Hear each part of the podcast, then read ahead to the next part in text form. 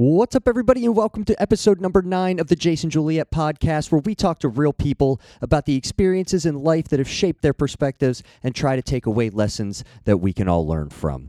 Just a bit of housekeeping to let you know that the podcast is back. I'm sad to say that it has been nearly a year since I released my last episode, but in that time, I have finished my last semester of nursing school in Austin, Texas. I went on my second podcast tour, which had us on the road for two months. I moved to Philadelphia, I passed the N C L E X, and I finally began working as a nurse at a psychiatric hospital in northern Philadelphia. So needless to say, I have been busy. But I'm very excited to be back. Things have finally settled down enough for me to have enough time and energy to get the ball rolling again. And with no further delay, I give you my guest, Mister Scott Wiener. Scott is the founder and owner of Scott's Pizza Tours in New York City, and Scott is a true expert in all things pizza, and his passion just spills out into everything he does. He also has a nonprofit, Slice Out Hunger, which you can find in the show notes. It is just an all-around great guy. I had so much fun going on this tour and getting to do the interview right in the middle of Kesté, Fulton, which is a beautiful pizzeria in downtown Manhattan, right off Wall Street, and I got the chance to get a real taste of some of the best pizza in the world, no pun intended. Uh, so after a longer than anticipated delay, it is with great pleasure that I give you my guest for today for episode number nine of the Jason Juliet podcast, Mister Scott Wiener.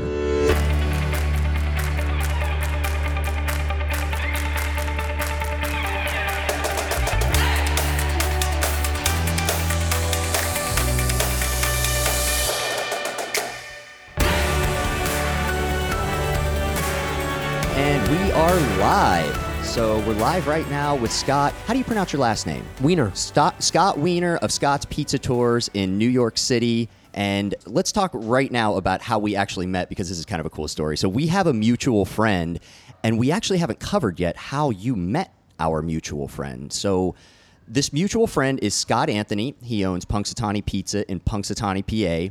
Uh, Punxsy Pizza, I'm sorry, in Punxsutawney, P A. And how did you cross paths with Scott? Scott? Well, I think I, I guess being in the pizza world, right. uh, you run across Scott Anthony. He's one of the guys you're going to run across. And I first met him when I had probably, I probably been doing pizza tours for maybe a year at this point. And this guy, Scott Anthony, shows up on my tour with his family. I think it was his wife and his daughter. And they showed up on the tour, and he introduced himself. And I said, oh, yeah, I know your face from the pizza magazine, because he writes for Pizza Today magazine. And I did not know that about him. Yeah, he showed up on the pizza tour when he was with Fox's Pizza Den. Yeah, yeah, yeah. And I met him that way, and he said, hey, after the tour, do you want to sit down and have a beer and just chat? And I thought, yeah, okay, why not? Like, great, this would be great. Right. He was the first person, one of the first people I really met in the pizza industry when I started, after I started doing the tour. And then I've just, you know, known him ever since. Wow, I didn't know you guys knew each other for that long. Yeah, probably eight or nine years ago. I, I mean, I know, um, so I'm obviously, Scott is a uh, family friend of mine. He's been friends with, you know, my father and, and uh, even my grandparents for, for some time, uh, living in the same town. But I, I know that I follow him on Facebook, and he is everywhere. He's always traveling. He's always going to pizza conventions. He's always going to... Just just anywhere where there's a gathering of anyone who's interested in pizza or does pizza, he's always there. Yeah, he is. He's funny because Scott is not just like a small town pizza shop proprietor. He's involved in the pizza industry as a whole. He's a marketing expert. So he writes articles about marketing. And when he does the travel, he's always just trying to experience more things within the industry. And as we will probably talk about, the pizza industry is this massive, tight community. Okay. It's not just like seventy some odd thousand pizzerias across the country that don't talk. Okay. They communicate. There is a, there's a community and there's a trade. And there, you know, it's it's it's involved. And, and Scott's see, a big part. And see, I didn't know this, and I think that I started to get an inkling of this on your tour, because I actually. So for those of you that don't know, I signed up and I took one of Scott's tours. I mean, if we're if I'm going to come here and interview Scott, like I got to go on, on one of his tours first, and it was awesome. But I started to get the feeling that all of these pizza guys sort of knew each other, and girls, and you know, just the whole community. They're, the way they spoke about it, it was um, it was sort of eye-opening. It, it it it very much surprised me in a good way. I couldn't believe how much. I mean, these are people that are just dedic- dedicated towards perfecting their craft, and it was it, it was very impressive to see. So, to let you know something, and Scott, if you're listening, Scott Anthony, uh, please don't be mad. So, I have to ask you a question about the fact that you are in the Guinness Book of World Records for having the largest pizza box collection. So I have to ask you about that, but before I do, Scott and I got together and we decided to get you a Punxsy Pizza pizza box with some Punxsy Pizza t-shirts in it, and I kid you not, that pizza box is sitting in the front seat of my car in Union Square parking garage, and I totally forgot to grab it, so I have your address. I'll have to mail it to you. Scott, if you're listening, please don't be mad at me. I, I, I've it's been a logistical nightmare on this tour. I'm doing the best I can. I will get this pizza box to Scott. But um, but so tell me about your pizza box collection, like that was in the Guinness Book of World Records. It was like over a thousand? Yeah, now? This is like a... So it's funny. First of all, it's funny for me because I run pizza tours. So I run these tours of famous pizzerias all over New York City.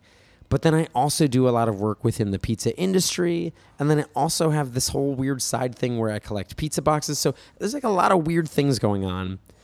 But it's all for the greater good of understanding more about pizza, about the food. And since two-thirds of all pizzas eaten on the planet Earth are eaten out of pizza boxes...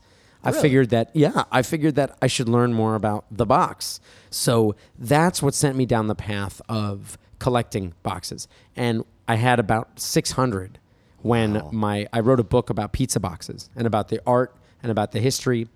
What's the and name of the book? It's called Viva La Pizza, The Art of the Pizza Box. Really? Yeah, we're actually, we're we're recording this in a pizzeria, and there's a copy of it somewhere on the shelf next to us. Where, oh, yeah, I see the bookshelf over yeah, there. Yeah, they've okay. got a ton of pizza books over there, and somewhere in there is a copy of the Pizza Box book, so you have to take a look at it later. Absolutely, but yeah. It's, that book came out, and then the week that it came out, I called up the people at Guinness World Records, and I said, I've got this collection of pizza boxes. Is this eligible to be a record? And they said, absolutely, we're going to fast track it, and then within a week... I what? I had a Guinness World Record plaque, and then I was in the book later that year. In seven days, they were just like, boom. They said, that is a cool collection, because people probably call, contact them all the time. Right. Hey, I got a dozen rocks. Can I right. be in? And with this, they were like, wait a second. Over about six hundred unique pizza boxes from all over the world. That's cool. Right. It wasn't like thirty from Domino's and another no. twenty from Pizza Hut. It was like no. unique individuals. You can buy ten thousand pizza boxes. Right. It's right. not a collection. Awesome. So so how many is it up to now? About fourteen hundred. fourteen oh one. Again, yeah. sorry, Scott. I will get this pizza box to him. It's okay. By the time he hears this, I'll have the box. Exactly. That's, that's the goal, really. By the time this airs, hopefully that pizza box will be in your collection. so So, okay. So let's backtrack. You're obviously passionate about pizza, and you care about the details of all of it. How did Scott's Pizza Tours come about? And, and I mean, what was the real path towards, hey, I love pizza, to there might be something to giving tours and sharing that love with other people? Well, it's probably started around when I was in college. Okay. So I went to Syracuse University from two thousand to two thousand four, and I was studying production, television, radio, film production. Okay. With the theory that I was going to produce records for rock bands. And we, I was we like, we could have a whole podcast about that later yeah, on. yeah, yeah, yeah. So that's, I was like, okay, that's what I'm going to do. This is going to be great. And in college, I was really into pizza, as any college student was and is and Absolutely. Always will be. Absolutely. But because I was an audio guy, and there's not a lot of people in the program that I was in who liked audio, so I was able to get access to the studios, and I became a T A for some of the classes, and I used that access to my benefit by offering to record demos and, you know, do things for bands, right, local bands. Right. So I would record local bands for like the smallest amount of money you can imagine, but I would always say, you've got to bring me a pizza. So so pizza was always a part of everything I did. And I'd say, okay, well, you just got to bring a pizza because I wanted to eat a pizza. And then that kind of got me a reputation around the whole music community for being this guy who liked pizza a lot. And then when my bands would go on tour, we would go to famous pizza cities, and we'd play a show in Chicago or New Haven, and we'd always go to the famous pizzerias. Yeah. So that became just kind of like a way to, you know, when you're traveling around the country, you kind of find things to pay attention to. Yes, you do. Become your thing. Yes, you do. Let's get different flavors of potato chips whenever we see them. That's my thing. Ooh, this different gum that you can only get west of the Mississippi. Whatever. Yeah. That was my thing, was pizza. And my friend Michelle made for me this journal, Scott's Pizza Journal. And I used to keep notes in the journal about every pizzeria that I'd visit. And then, you know, my reputation kind of snowballed among my friends as being into pizza. And that sort of morphed about four years after I graduated from Syracuse, probably two, three years after I stopped doing a lot of the touring. I was still taking my friends to famous pizzerias in my car for fun. Wow. This was okay. like a thing. I was like, oh, well, they're like, oh, you know all about these pizzerias. Take us. And then that became more of my friends and family members wanting to go on these little pizza adventures. So I decided one day, oh, I'm just going to rent a bus and I'll take a bunch of people out. And I didn't realize how much fun it would be for me and for them. Yeah. So, yeah, like a few months after that, I started figuring out, is this something I can do? Okay, so like the light bulb went off, like, wait a minute, could I monetize this? Could this actually be a, a business? Yeah, someday? And it was my friends. I never thought about running a business myself. I never wanted to. I always had a little bit of me that was into that. Looking back, I can see it now. Right. You know, like starting a record label, doing a recording studio, like oh, that kind of stuff. I, I think that's a natural thought in college. You know, people think, ah, I wonder if I could ever do this, you know, not have a boss. And yeah, but for me, I, it's funny. Like, I really don't think I ever focused on that. I think I focused on, oh, I find a job that I want to show up to and get a paycheck. But then I, uh, it was when I started, when I decided, you know what, let me quit my job. Because I had a job. I had a few jobs at once. But my main job that I had a paycheck for was I was an event coordinator for the Department of Cultural Affairs for the city of Hoboken, New okay. Jersey. So I was doing things for the city of Hoboken. Some of it had to do with audio and with music and movies and, you know, showing programming to the city for free. Stuff for, that was more up the alley of your major, perhaps. Yeah, it was. But, uh, you know, I realized that that wasn't fulfilling, so I quit it. And I gave myself six months off to let my brain do what it wants to do. Right. And I figured at the end of that six months, I'll either have some kind of direction or I'll start applying for jobs where I can get jobs in production and yeah. I'll figure it out. And during that six months is when I really hit a lot of pizzerias for fun. Okay. And in the middle of that is when I took my friends on this adventure. And then toward the end of that, I was building a website and working on how do you become a tour guide? How do you get insurance? What do I need to do? How do you rent a bus? What permits, licenses, whatever. And wow. that became Scott's Pizza Tours, April twenty-seventh, two thousand eight. April twenty-seventh, two thousand eight. So you've been going, oh, wow. So you just celebrated your ten years. Yeah. Wow. ten years, three months, a couple of weeks at this point. Congratulations, man. That's Thanks. Awesome. It's crazy that because I really never, I was never like, okay, what can I possibly do that will make money? Like, it was never like that. It was just like, hey, I like pizza. Is this a thing I can do a couple times a week? Oh, wait, I can do it more than a couple. T- wait a second. I don't have time to have another job. And then suddenly ten years later, I realized, oh, I'm in the thick of this. So that's actually a really interesting story that you truly, from from really every way to look at it, you grew this organically, like from the ground up. I mean, like from a starting from a genuine love of pizza, starting from taking your friends on tours, and, and just like going permit by, you know, just really going through the steps of it. So having a business that's that organic and, and that focused on like your customers and like really building a base, what has that taught you about running a business? I mean, are are you are you happy being the businessman now that you're the businessman, now that you're the guy that owns it? Is this is this still just like, are you like a kid in a candy store still, or or is there a little bit of more back end that you have to do? That I don't think a day has gone by in the past ten plus years that I haven't thought about how fortunate I am to wake up every day and get to do something that I'm so deeply in love with that I never have really a negative thought about it. Wow. I mean, not to say that it's not hard work. Right. There are days where I think, okay, this one is more of a slog than yesterday's tour, but I'm gonna I'm gonna do it and I'm gonna give it my best. And But there's a million jobs that I could be doing that are far less fulfilling. Absolutely. So not a day goes by and I don't think about that.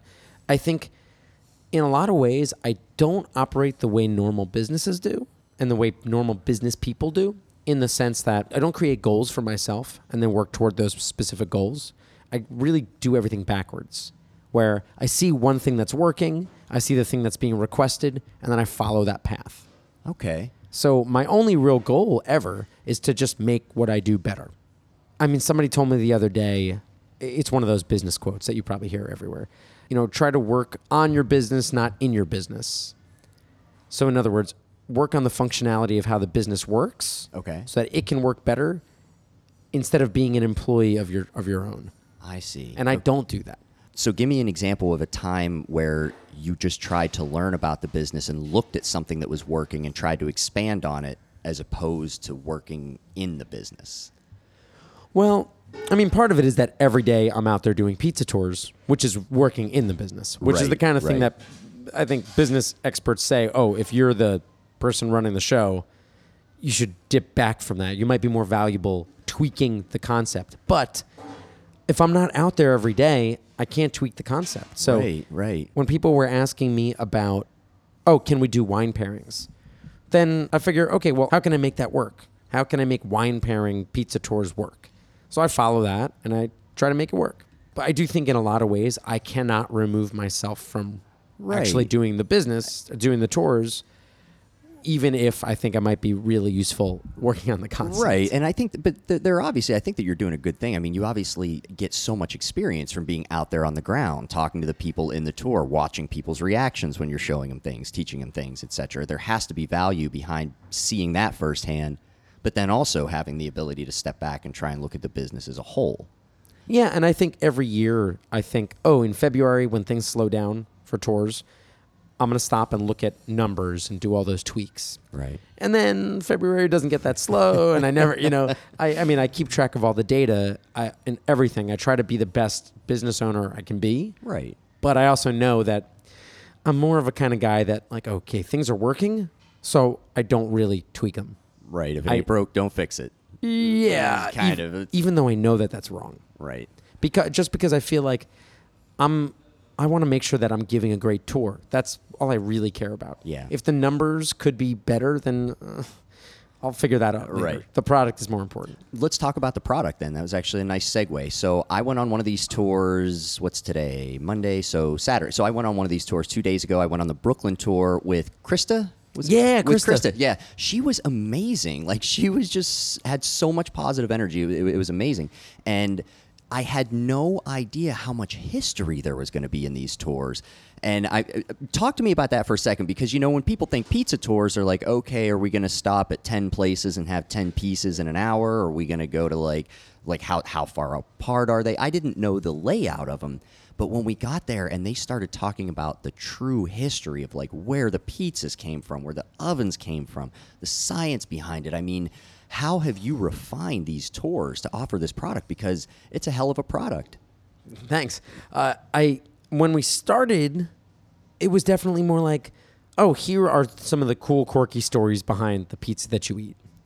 And then I started researching those stories and trying to make sure that things were accurate. And that's when it got really interesting.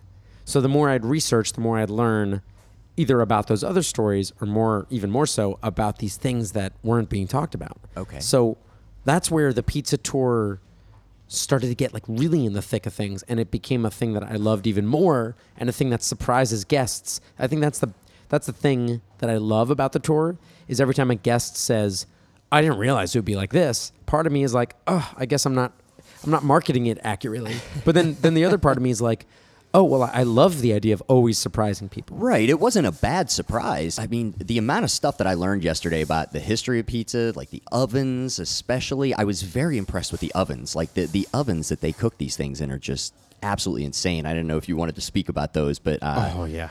I, I'm sure you could for hours. I mean, we are currently sitting in a room that is a showroom. Besides being a pizzeria, it's okay. a showroom for an oven company, an oven distributor. Really? So there are six different ovens in the room we're in right now, oh, and they're all I see different. Some of them back there now. Yeah, they all bake in different ways, and this is a room that uh, this restaurant. We're in a place called Kesté, Okay. And Roberto Caporuscio and his daughter Giorgia Caporuscio, they run um, instructive classes for amateurs and for professionals where they teach you how to use these ovens, and it's also helpful for people to shop for an oven. But I use it as a training ground for my tour guides. Okay. So Krista, yeah, and Peter and David and Alexis and Joe and Mike, like everybody, Miriam, we all get together at places like this. We actually get together here pretty often to learn about cheese making.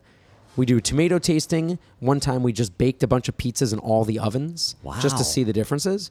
So I want Krista to have a firsthand understanding. I don't want her to just read a thing right. that I write about how the ovens are different. I want her to see, oh, it's crispier out of that oven. Yeah, and, and not to not to like just get up on her high horse, but I mean, she did such a good job. Like, you could tell she wasn't reading off a script, right? Because she would give you all this information, and then somebody would ask a very detailed and specific question about something, and she just knew it. Like, she just knew all the answers, and I was like, I was like, oh, you're not like a pizza tour guide. Like, you're almost like an expert at this stuff. Like, you really know your stuff. Yeah, I, we have to be, because you know, people end up on these tours, some of them just because, oh, let's go eat pizza with the family in New York. That's famous. Let's do that.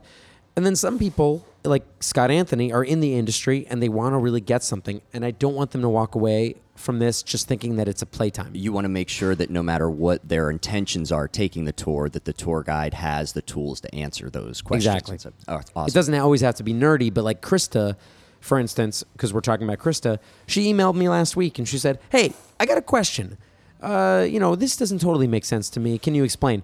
That's my perfect tour guide, is somebody who really wants to understand. Right, that there's, desire to learn. And yeah, and there's the, I mean, there's no script for, for the Brooklyn tour. For I've written scripts for the other two of the other tours just so that they people have an idea of what you should talk about. Sure, the highlights. Yeah, but yeah. I guarantee you, if you read the script while somebody's doing a tour, zero percent of it overlaps. I mean, may, maybe some of the stuff overlaps, but it's never the same. The Brooklyn one, I've never even written a script. Really? It's more like I want you to learn the pizzerias, then I want you to understand what the story is that links those three, and then be able to tell it so that people taking the tour come away from it understanding information that can be applied to pizzerias where they live, not just to New York City. So talk to me about how you acquired these individuals that we're talking about, because these are obviously some very highly qualified people. They know a lot about this stuff, and it's not something, I imagine you can't like jump on monster dot com and look for people that are applying to be like pizza tours. I mean, this is like a very specific niche of, you know, talent and knowledge. Like, how did you put this team together? Yeah, it's been interesting because even back to the first person I ever hired, that was Craigslist. You know, but it's weeding through twenty-five thousand people who just right. say, I can eat pizza every day. I want this job. I'm perfect for it. I grew up in Brooklyn. I can eat this. You know. It's, yeah. And, and then, it, you know, I remember the first person I ever hired, Joanne, was amazing. Cared about food, was interested, detail-oriented, all that. And then from there, I've gotten people, uh, you know, we Alexis was on a tour, and the tour guide said, hey, man, you're asking great questions. You're really into this. Do you have any interest in running tours? I'll talk to Scott. So I have people I've met on the tour. I have people who've answered ads on food job websites. You know, it's just a mix. And it's sometimes one tour guide recommends another. Right. Then I'll say, oh, if you think that that person would be great for this, then I'll talk to them. And and you, I'm guessing you guys are a pretty tight-knit group, like a, a tight team. Like you said that you guys do training here together as a team. And so you guys obviously spend a lot of time together, and it's probably a, a, a really tight staff. Yeah, I want it to be, because when, let's say you worked for me, right? When you do a tour, you're not with me. I'm not with you. It's not like we're in an office together. The only way that we can really stay in touch is by meeting up and having these things. So there's a couple things that happen when you work for me is, number one, we do these meetups every six to eight weeks. Hey, we're going to go to this new pizzeria. Hey, we're all going to go learn how to make mozzarella. Hey, we're all going to whatever. But right. Water Buffalo Farm in New Jersey. We do all these things. But we also keep in touch with a private Facebook group. Okay. So we have this private Facebook group where we'll post, hey, does anybody want the July twenty-fifth Crosstown Pizza Walk? I got you. And then people say, yeah, I'm on it. I'll okay. take it.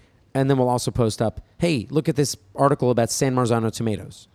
Oh, cool article. You know, we all have this information back and forth, because it's it's not like I've written a book about everything that you need to know about pizza. Right. Like, I mean, there and there are books about that, but they they don't cover everything.